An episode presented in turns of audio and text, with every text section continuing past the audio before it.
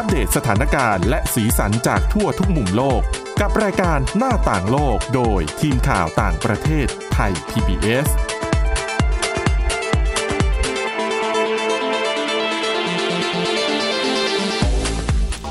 สวัสดีค่ะ คุณผู้ฟังต้อนรับเข้าสู่รายการหน้าต่างโลกนะคะ เราก็กลับมาพบกันอีกครั้งค่ะ และสำหรับวันนี้นะคะมีเรื่องราวข่าวสารทางการเมือง ซึ่งต้องบอกว่าตอนนี้ในเมืองไทยเนี่ยก็ เป็นที่น่าติดตามมากๆนะคะ แม้แต่คนที่อาจจะก่อนหน้านี้ไม่ได้สนใจการเมืองสักเท่าไหร่ โอแต่ช่วงนี้เนี่ยไปไหนวงไหนก็แล้ว แต่ต้องคุยกันเรื่องนี้นะคะ โดยเฉพาะอย่างยิ่งเรื่องของการทำ MOU ในการจัดตั้งพักร่วมรัฐบาลนะคะ ก็วันนี้คุณผู้ฟังต้องสนใจแน่นอนนะคะ เพราะว่าคุณชลันทรโยธาสมุทรค่ะ จะพาพวกเราไปถอดบทเรียน การทำ MOU ในลักษณะนี้แต่เป็นในต่างประเทศนะคะ แล้วก็พบกับดิฉันสวรักษ์จากวิวัฒนากุล สวัสดีค่ะคุณชลันทรค่ะ สวัสดีค่ะ ยังไงยังไงน่าสนใจมากนะ ก็หลายๆ คนจับตา 22 พฤษภาคมนี้นะคะ ก็ค่ะบางคนบอกว่าอาจจะเป็นการเมืองรูปแบบใหม่เลย คือที่ผ่านมาเราก็จะไม่เคยเห็นนะเวลาเขาตั้งพักร่วมรัฐบาลเขาจะไปใช่คุยคุยกัน ส่วนใหญ่ผลออกมาจะเป็นแบบอ่าเธอเอาเก้าอี้ไปเน้นที่เก้าว่าพักของฉันจะได้สอเออจะได้เก้าอี้อะไรบ้างกี่ตำแหแลน่งกตำแหน่ง โดยแลกที่ไม่ได้วัดจากเนื้อหาความสานโยบมายรถหรือว่าอ่า แต่ทีนี้พักก้าวไกลเนี่ยก็ออกค่ะมาประกาศว่า 22 พฤษภาคมนี้นะคะ จะมีการเซ็น MOU ระหว่างพักที่ร่วมรัฐบาลก็จะมีก้าวไกลเพื่อไทย ไทยสร้างไทยเสรีรวมไทยเอ่อประชาชาติพักเป็นธรรม พลังสังคมใหม่ แล้วก็เพื่อไทยรวมพลังนะคะก็หลายพักทีเดียวก็ออกมาบอกว่าจะมีการเซ็น MOU คือบางเรื่องเนี่ยมีมีรายละเอียดมาละว่าจะคุยกันค่ะเรื่องไหนบ้าง บางเรื่องที่อาจจะเนื้อหาขัดแย้งกันหน่อยอย่างมาตราหนึ่งหนึ่งสองเนี่ยก็ยังไม่มีข้อตกลงนะคะ แต่ว่ามีลงรายละเอียดประเด็นในในหลาย ๆ เรื่องเพราะว่าก่อนหนั้นเนี่ยถ้าคนตามก็คือจะจำได้ว่าจะเป็น MOU มีเราไม่มีลุง ค่ะ มีเอ่อ พักก้าวไกลจะไม่มีพลังประชารัฐจะไม่มีอืมพักลุงอะอันนี้ก็คือเป็นเนื้อหาที่เราได้ยิน หลายๆคนก็บอกว่าไหนๆจะทำ MOU น่าจะต้องลงเนื้อหานะ จะมาอืมใช้การเมืองแบบเดิมน่าจะต้องมีการเปลี่ยน เขาก็มีการเปิดเผยเนื้อหานะคะ ที่จะคุยกันใน MOU ไม่ว่าจะเป็นเรื่องของประชาธิปไตยเต็มใบ การปรับแก้รัฐธรรมนูญนะคะ ในเรื่องของรัฐสวัสดิการ ค่าแรงขั้นต่ำเงินเดือนผู้สูงอายุ เรื่องการเกษตรจะมีการเดินหน้าเกษตรก้าวหน้า ธนาคารที่ดินปลดหนี้เกษตรกรต่างๆ รวมไปถึง แนวโน้มการใช้รูปแบบการกระจายอำนาจ เพิ่มการเลือกตั้งผู้ว่าราชการจังหวัด ไปถึงเรื่องของสิทธิเสรีภาพความเท่าเทียม แนวโน้มการยกเลิกการเกณฑ์ทหาร ปฏิรูปกระบวนการยุติธรรมนะคะ การศึกษาก็มีการแตะเรื่องของหลักสูตรใหม่เน้นใช้จริง คูปองเปิดโลกเรียนรู้ แล้วก็เพิ่มค่าตอบแทนครู มีการแตะในเรื่องหลาย ๆ เนื้อหาไม่ว่ารวมไปถึงสาธารณสุขเอ่อเรื่องของความสงบชายแดนใต้แล้วก็นวัตกรรมและเทคโนโลยีที่จะแตะไปเรื่องของการปราบปรามทุจริต แล้วก็ยาเสพติดไปด้วยนะคะ ดูเนื้อหาเหมือนจะลงรายละเอียดค่อนข้างเยอะนะคะ แล้วก็ ซึ่งจริง ๆ เนี่ย อย่างที่เราเกรินรายการกันมาก็เรื่องใหม่ของไทยแต่ไม่ใช่เรื่องใหม่ของ ต่างประเทศอืมเพราะว่าในหลาย ๆ ประเทศเนี่ยก็มีการเรียกได้ว่าข้อตกลงก่อนร่วมรัฐบาล อาจจะค่ะมีรูปแบบต่างกันบางประเทศก็เรียกว่า MOU เลยบางประเทศ เรียกเป็นข้อตกลงที่ที่มากไปกว่า MOU คือมานั่งคุยในเรื่องของนโยบายนะคะ ดิฉันก็ได้ไปตามมาสองประเทศค่ะหลัก ๆ ที่น่าสนใจนะคะ อันแรกก็ใกล้ ๆ เราเพื่อนบ้านเรามาเลเซียนะคะอืมจริง ๆ หลาย ๆ คนติดตามบริบท การเมืองมาเลเซีย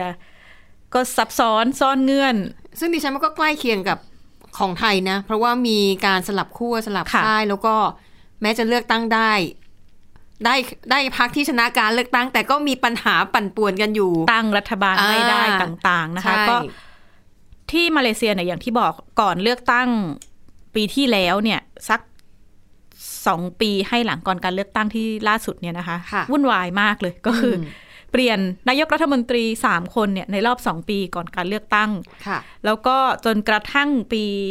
2022 ที่อันวาอิบราฮิมได้คะแนนนำนะคะอืมแต่ว่าตอนนั้นเนี่ยแม้จะได้คะแนนนำเนี่ย แต่ว่าพักปากตันฮาราปันของเขาเนี่ยได้ร้อยที่นั่งก็ยังไม่พอที่จะตั้งรัฐบาลเสียงข้างมาก ก็แน่นอนว่าจะต้องไปร่วมกับพรรคร่วมรัฐบาลอื่น ๆ ซึ่งอืม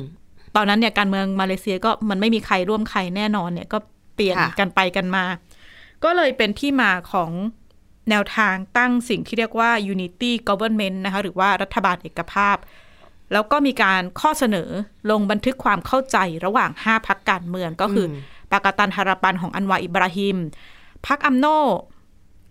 ซึ่งเป็นพักใหญ่ที่สุดในแนวร่วมแห่งชาติบริษัท National แล้วก็พัก GPS พัก GRS แล้วก็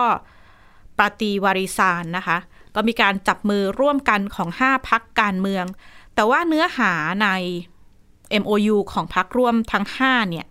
ไม่ได้แตะในเรื่องของนโยบายค่ะแต่จะเน้นในเรื่องของว่า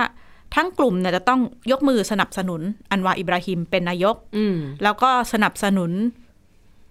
อันวาแล้วก็รัฐบาลร่วม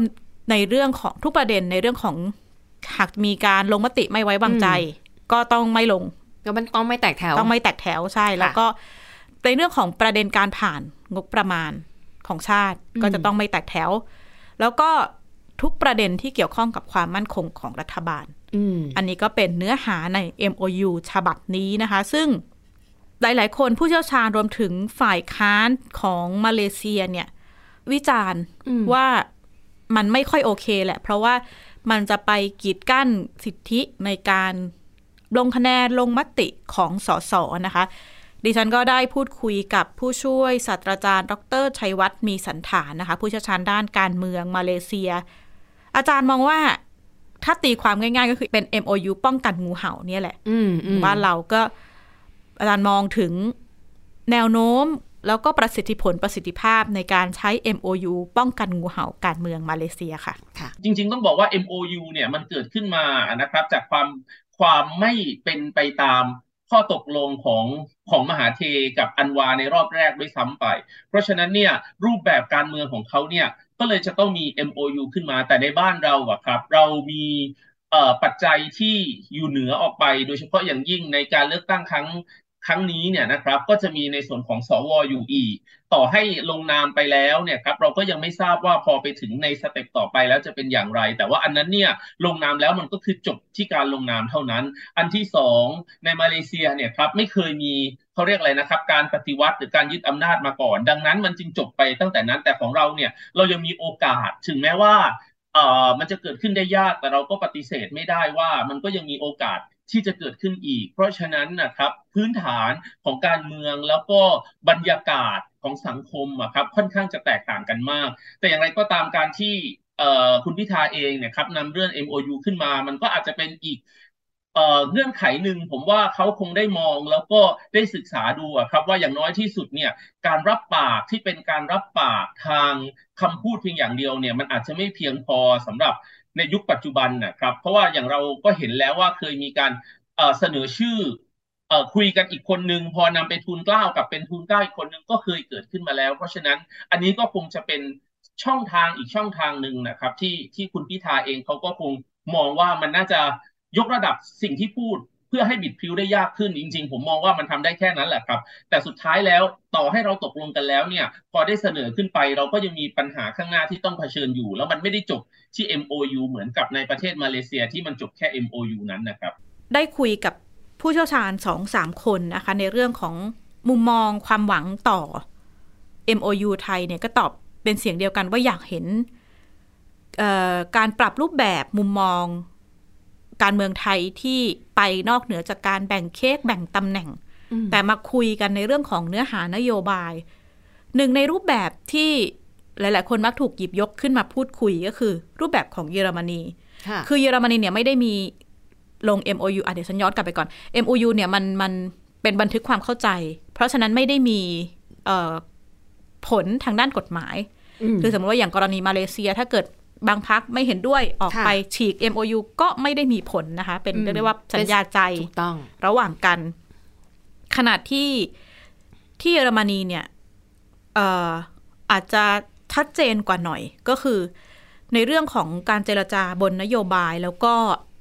เรียกได้ว่าเป็นหนึ่งในระบบที่ซับซ้อนค่ะมากที่สุดแล้วก็ใช้เวลานานนะคะกว่าที่ สมมุติว่าถ้าเกิดได้พักมาคะแนนไม่ไม่ชัดเจนจะอืมกว่าร่วมรัฐบาลได้เนี่ย มีการคุยกันยาวนานมาก เพราะว่าถ้าหลาย ๆ คนจำได้ 26 กันยายน 2 ปีที่แล้วเอ่อหลังจากแองเกลาไมเคิลหมดวาระค่ะ ก็มีการจัดเลือกตั้งรอบใหม่ซึ่งเธอไม่ได้ลงละ แล้วก็เห็นการเลือกตั้งที่พลิกโฉมการเมืองเยอรมนีพอสมควรนะคะ ซึ่ง ณตอนนั้นเนี่ยผลการเลือกตั้งเราทราบตั้งแต่วันเลือกตั้งแล้วว่าพรรคไหนได้คะแนนนำได้คะแนนเยอะกว่า แต่ว่าตอนรายงานถ้าคุณสาวรักษ์หลายคนจำได้ก็ เราก็รอรอกันมาว่า เอ๊ะเมื่อไหร่เยอรมนีจะประกาศชื่อผู้นำคนใหม่ ประกาศชื่อนายกรัฐมนตรีคนใหม่นะคะสองเดือนอกว่าที่จะบรรลุการเจรจาพักร่วมรัฐบาล ซึ่งช่วงเวลาการฟอร์มพักร่วมรัฐบาลเนี่ย มันไม่ได้มีกำหนด เวลาเลยแล้วก็ค่ะนานที่สุดเนี่ยเคยถึง 6 เดือนมาแล้ว กว่าก็คืที่อรัฐบาลชุดเดิมก็รักษาการไปค่ะเรื่อยๆยาวถ้าถามว่าทำไมมันถึงมาใช้เวลานานมากนัก เพราะว่าที่เยอรมนีเนี่ยเขาคุยกันเป็นแบบ เอานโยบายสมมติว่า คุณสาวรักษ์เสนอเลือกตั้งมาคุณสาวรักษ์มีนโยบายหนึ่งสองสามเรื่องนี้พักดิฉันมีนโยบายหนึ่งสองสามก็เอาแต่ละเรื่องๆอืมมาคุยกันเป็นเรื่องๆเลยไม่ว่าจะเป็นเรื่อง สมมุติว่า EV หรือว่า พลังงานใหม่ต่าง ๆ เนี่ยอืมคุยกันในรายละเอียดจนกระทั่งตกผลึก หรือถ้าไม่ตกผลึก แต่ละพักก็จะต้องกลับไปโหวตใหม่ในพักว่า ถ้าจะเดินนโยบายนี้อืมเป็นนโยบายของรัฐบาลร่วมค่ะจะเอาไหมสุดท้ายเนี่ยมันจะได้ข้อตกลงที่เป็นนโยบายร่วมของรัฐบาล ไม่ใช่นโยบายของแต่ละพักค่ะ อะไรที่คุยได้ก็ขึ้นมาเป็นนโยบายอันดับต้นๆสิบอืมนโยบายอะไรที่คุยกันไม่ได้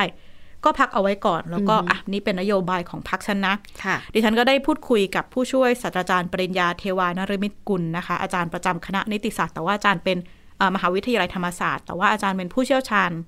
ด้านการเมืองอืมเยอรมนี มองเปรียบเทียบรูปแบบการ เรียกได้ว่าเจรจาเพื่อให้เกิดนโยบายเป็นหลักของเยอรมนีแล้วก็มองว่าเอ๊ะไทยเนี่ยจะเดินหน้าในรูปแบบนี้ได้หรือไม่ค่ะ ค่ะ คือเราเนี่ยทำกับหัวกับหาง เราพอมีนายกตั้งครมแล้วก็แถลงนโยบาย นั่นคือระบบปกติ แต่เนื่องจากว่าสวมาโหวตเรื่องนายกไงมันจึงจำเป็นต้องมีการหาเสียงรอบสองผมใช้คำนี้เพื่อเห็นภาพนะครับ คือหาเสียงคือหาเสียงกับโหวตเตอร์ใช่ไหมครับ ซึ่งเออรอบแรกก็คือเจ้าของประเทศนั่นแหละเลือกสสแต่พอดีมันจะมีสวด้วยมาเลือกนายกก็ต้องรอบนี้เนี่ย ก็ต้องไปหาเสียงกับสวต่อ ผมเรียนว่า นโยบายที่ตกลงกันเนี่ยผมคิดว่า MOU นะครับ ไม่ควรมีแค่ แค่แค่หลักการของการไม่เอาสองลุงอะไรแบบนี้เท่านั้นนะครับ แต่ผมไม่หมายถึงว่า อะไรที่จะทำร่วมกันกับพรรคเพื่อไทย และพรรคอื่น แล้วอะไรที่อะไรที่ยังตกลงกันไม่ได้นะครับดังนั้นจะไปหาลือในสภาต่อ ก็บอกมา แล้วก็เดินหน้าไปนะครับ จะได้เห็นสวเขาได้มี ข้อมูลถ้าเขาบอกว่าไม่รู้จะเลือกดีไหมไม่รู้ทำอะไรยังไงนะครับ ก็จะได้ทราบไงว่านโยบายที่เขาเป็นรัฐบาลคืออย่างนี้อะไรที่ทำอะไรที่ไม่ทำก็ชัดเจนไปเลยใช่ไหมครับ หรือมันก็เป็นเรื่องของการไปรับฟังด้วย เหมือนไปขอเสียงประชาชนก็ฟังเสียงประชาชนด้วยใช่ไหมเสนอกลับมา แล้วก็ปรับปรุงนโยบายได้ อันนี้ก็เช่นเดียวกันครับ มันก็เป็นเรื่องที่ เอ่อผมย้ำอีกครั้งหนึ่งนะครับ เราไม่เห็นด้วยกับสวมีอำนาจเรื่องนายกรัฐมนตรี แต่ว่านี่คือกติกาที่มันอยู่แล้วมันหนูแล้วมันแก้ไม่ได้นะครับ ซึ่งกติกานี้ก็อยู่กับเราอีกหนึ่งปี ในระหว่างนี้เนี่ยนะครับ จะเป็นนายกได้เนี่ยมันต้องสามเจ็ดหกพอมีแค่สามร้อยสิบเนี่ยมันต้องการหกสิบหกแล้วผมมองว่านี่จะเป็นเครื่องมือครับ MOU ที่มันมีบอกลงไปในเนื้อข้างในว่ารัฐบาลทำอะไร อันนี้ผมเข้าใจว่าเออมันคือสิ่งที่เออก่อนหน้านี้นะ ผมเข้าใจว่า เอ่อ MOU ของก้าวไกลคือหมายถึงตรงนี้อืมนะครับ ทีนี้ไม่ทราบว่าจริงๆจะเป็นยังไง แต่ก็อยากชวนให้ทำนะครับ มันคือพัฒนาการของเรานะฮะ แล้วก็มันคือเรื่องที่มีประโยชน์ต่อประชาชนนะครับ นี่ก็เป็นตัวอย่างรูปแบบการร่วมรัฐบาลนะคะ ที่มีข้อตกลงที่แตกต่างกัน ก็คงต้องรอดูว่า MOU ข้อเสนอของกลุ่มพักร่วมรัฐบาลใหม่เนี่ยที่จะคุยกันเนี่ย สุดท้ายอาจจะ จบด้วย MOU กันงูเห่าแบบมาเลเซียอืมหรือค่ะว่าจะไปไกลถึงการที่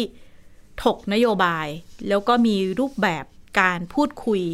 การพลิกการเมืองแบบใหม่ที่ค่ะคุยกันบนนโยบายแบบเยอรมนีคือเราอาจจะยังไม่ไปไกลถึงขนาดอืมคุยกันในรายละเอียดปรับกลับไปลงมติอะไร เพราะว่าแนวโน้มร่วมรัฐบาลเนี่ยเห็นชัดแล้วว่าค่ะมีกี่พักแต่ว่าการคุยข้อสรุปบน บนนโยบายก็น่าจะเป็นเรียกได้ว่าความหวังใหม่ในการค่ะเปลี่ยนรูปแบบการเล่นการเมืองของไทยค่ะ และอาจจะกลายเป็นบรรทัดฐานใหม่ด้วยค่ะเนาะสำหรับการตัดตั้งรัฐบาลในอนาคตหลังจากนี้ไปอีกค่ะยาวๆหลายปีนะคะอะนั่นก็คือเรื่องราวของการเมืองนะคะ ช่วงนี้กำลังคึกคักติดตามกันได้ทุกวี่ทุกวันเลยนะคะอะไปอีกเรื่องหนึ่งน่าสนใจเช่นเดียวกันนะคะ แต่ว่าอันนี้เป็นผลการวิจัยนะคะ เกี่ยวกับเรื่องของคนในวัยทำงานการทำงานเนี่ยแหละนะคะ งานวิจัยของแกนหลอบค่ะ เขาไปสำรวจนะคะคนในวัยทำงานในสหรัฐ 7,000 คนนะคะแล้วก็พบว่า 50%ของพนักงานที่เคยลาออกสาเหตุของคนเหล่านี้ก็คือเบื่อหัวหน้า คือไม่ได้เบื่องานนะ ไม่ได้มีปัญหากับงานแต่ว่า มีปัญหากับหัวหน้าเบื่อมาก ๆนะคะ และในงานวิจัยฉบับเดียวกันนี้นะคะเขาก็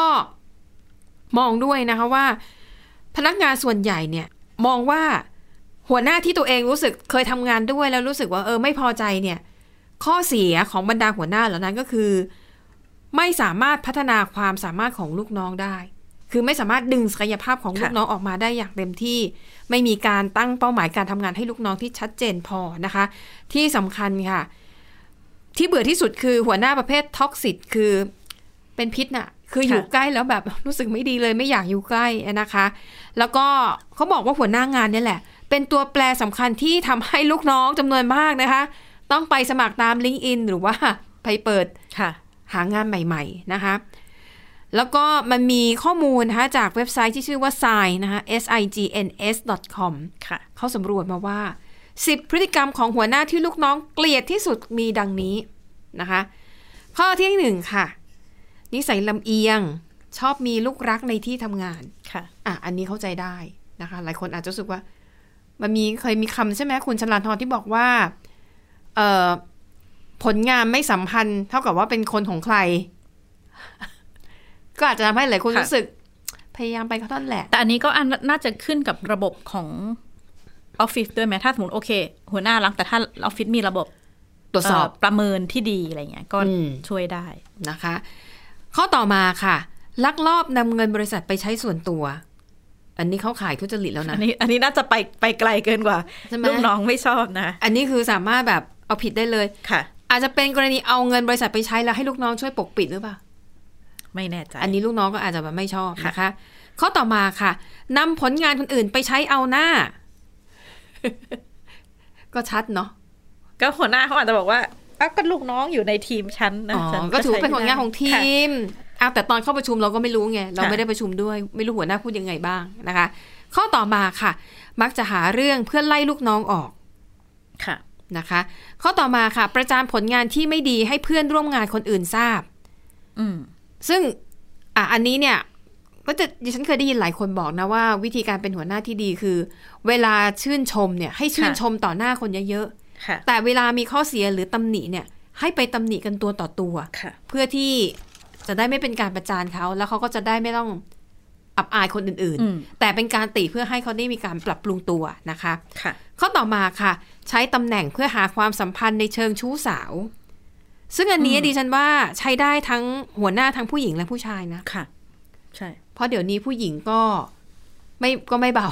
ค่ะก็แบบกล้าเปิดเผยมากขึ้น ก็อาจจะทำให้ลูกน้องที่เป็นผู้ชายหลายคนอาจจะรู้สึกอึดอัดใจค่ะนะคะ ข้อต่อมาค่ะ ใช้ยาเสพติดหรือดื่มแอลกอฮอล์ในที่ทำงานอืมจริง ๆ ถ้าเป็นบางที่นี่ มันก็เรื่องผิดวินัยอะไรอย่างนี้เนาะอ่าผิดด้วยนะคะค่ะฟ้องร้องได้นะ และถ้ากระทบต่อการทำงานเนี่ย ก็น่าจะถึงขั้นได้เอาออกค่ะได้นะคะ ข้อต่อมาค่ะ จัดการบริหารเวลาได้แย่ อืมแปลว่าอะไรอาจจะทำงานส่งไม่ทัน แล้วก็มาเร่งลูกน้องหรือเปล่าไม่แน่ใจในรายละเอียดหรือนะอาจจะทำเยอะไป อ๋อออะไรอย่างนี้หรอเปล่าคะอืมนะคะ ข้อต่อมาค่ะ ดูเหมือนเป็นเรื่องส่วนตัวเนาะแต่ก็มีคนมาคอมเมนต์ว่า ก็ไม่ไม่ควรนะ ก็คือสุขอนามัยไม่ดี อันนี้เช่นอะไร อันนี้ดิฉันว่าไม่เฉพาะหัวหน้า